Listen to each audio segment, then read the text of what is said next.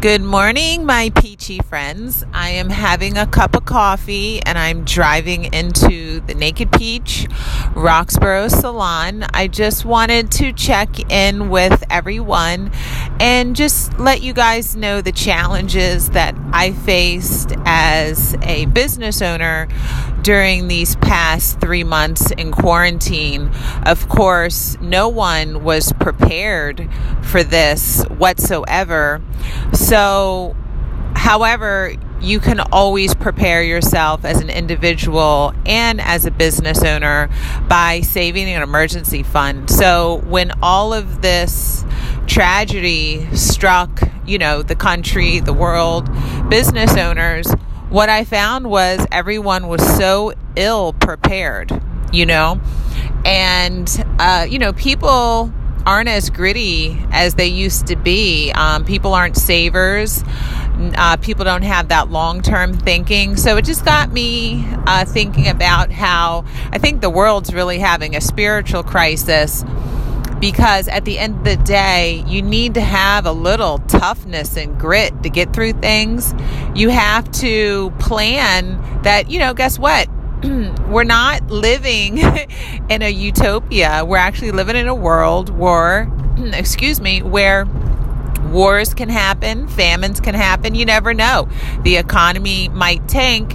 And so, don't you want to prepare for that? Um, so, it's really important. Like, I like following uh, Dave Ramsey and Susie Orman. They're really great uh, people to help you try to get your finances in order. And I think what's really important is that everyone have three months' income saved up. So, you know, the salon, we had an emergency fund you know, I've always believed in um, saving and I've always believed in saving for a rainy day. Um, I can't tell you how many business owners I've talked to who are three months behind in their rent. Um, you know, they weren't able to help their employees out at all because, you know, they're living paycheck to paycheck and there's no excuse, you know.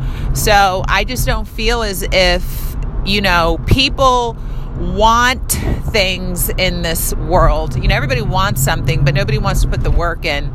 And I will definitely say that I learned a lot of hard lessons really early in life. You know, when I was 16, um, I became pregnant and I was, you know, homeless and living in a homeless shelter with my son, Antoine, who I was able to raise my whole life. I didn't have to give him up for adoption. Thank the Lord. Thank you, Jesus.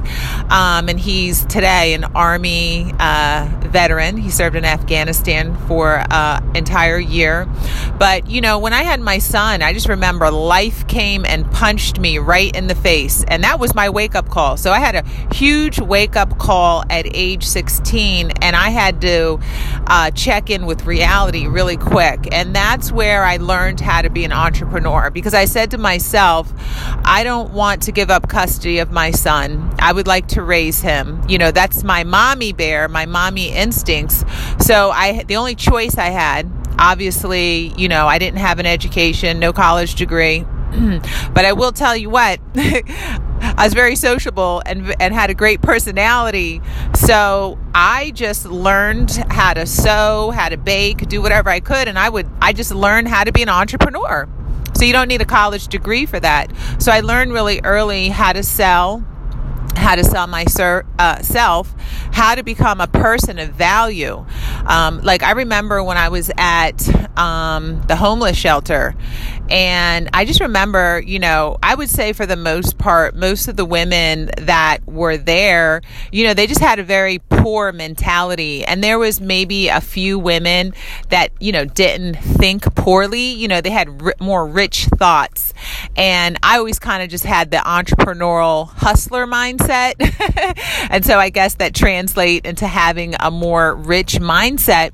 But I remember most of those women would just like sit around and complain and talk about woe is me, how things are just so horrible. And I'll tell you what I did. I put a sign on my door. I was doing facials, makeup, nails, whatever you wanted. I was hustling the ladies in there trying to make some money because, you know, I wasn't broke. I was temporarily out of cash. and I was going to dig my way out of that situation, you know? And my son, you know, thank God he just gave me so much love. I mean, he was just the best baby in the whole entire world and he was my motivation. So I had a huge why. You know, my son Antoine, you know, was my why why I needed to get out of that situation. So, you know, it's always important to have a why in your life to motivate you to, you know, go forward, you know? So it's either sink or swim. You know, that's what life is. So, you know, I've been a survivalist and entrepreneur my whole life because I had no other choice. And I think that's like the problem I see with most people. You know, uh, I run three salons now, I have 22 employees, I have a warehouse. You know, we run uh, a really nice business here in Philadelphia. And and the thing I see most of the time, I would say with you know employees and hiring people is that their parents do everything for them and they bubble wrap them and they don't ever have to face any challenges and they're very emotionally weak. And it's almost as if, you know, parents look at their kids as an extension of them. If their parent, if your kids do something wrong, then you think that you did something wrong. Instead of saying to yourself, having that spiritual principle of stepping outside of your pride and your ego and doing what is the right thing to make this child you have a strong, independent, self reliant person who can impact the world, right? That's what you need to do. But what happens is, what I see is all these parents bubble wrap their kids. Don't let them face any challenges whatsoever. And trust me, I have to hire them, you know, and then they come to work and you can't even give them feedback. You know, you give them feedback and like, we need to improve and get better. And they can even handle it because they take it personally, a personal attack, you know. So it's like if you want to really empower yourself and become your best person, you have to be coachable. You know, you can't live in your pride and your ego. You have to have a little humility to say, you know what? I need to think long term. I need to win the war. You know, living your ego is about a petty little battle. You know, if you really want to be successful in life, you have to s- start strategizing and thinking long term, you know? So it's like, yeah, okay.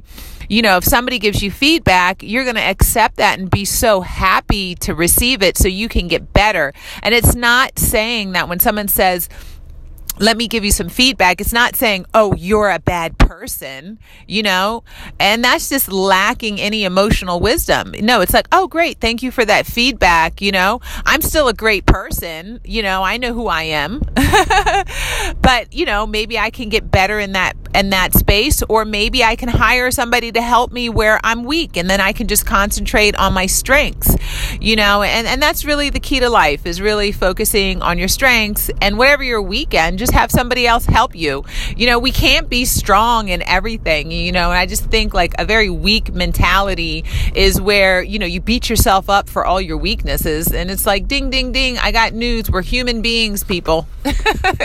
you know, we're not Jesus Christ, the only person that was walking around perfect, whatever you believe in, Buddha, all, you know, we're human and, and we're greatly flawed. And then that's where compassion comes in. Have some compassion for yourself, you know, and, and see that, you know, you know, we're all worthy of love, but guess what? We're worthy. The best love you can give yourself is just to love yourself, you know, and, and focus on your strengths and know that, you know, we're constantly a work in progress and we're trying to improve. And I know I kind of went off on a tangent here because I do a lot, but I just want to like circle back around to what I was originally talking about.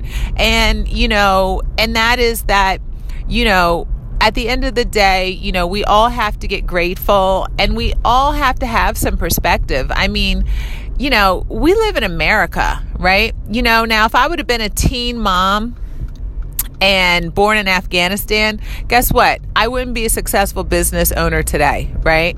But, you know, I was born here in America And and if if you're sitting here crying and feeling sorry for yourself or anything, you know, go live in a third world country for a year or two. And then you'll come back here to America and you're going to thank your lucky stars that you live here for all of our faults and for all of our imperfections. Trust me, it's a lot better living here in America than it is in Afghanistan. Trust me, I know. My, my son served over there for a year and he would tell me what it was like. It's horrible. Even being a woman, thank God I live in America. You know, most women you know, they're treated like second class citizens. I, think in Saudi Arabia, uh, women were just allowed to start driving like three years ago. Like, oh my gosh, like, thank God I live here in America as a woman. So, you know, I can empower myself and have a voice and become financially independent. I mean, I no, there's no other country I would be able to do that. Thank goodness for capitalism, or I wouldn't be able to be an entrepreneur and get out here and compete and and make a claim and a stake for market share. You know, so it's you know it's all based on your own hard work and effort, but you know, I just, you know, wanted to, I guess the point that I was really trying to make, um, as far as you know being in quarantine this past three months you know you know good crisis always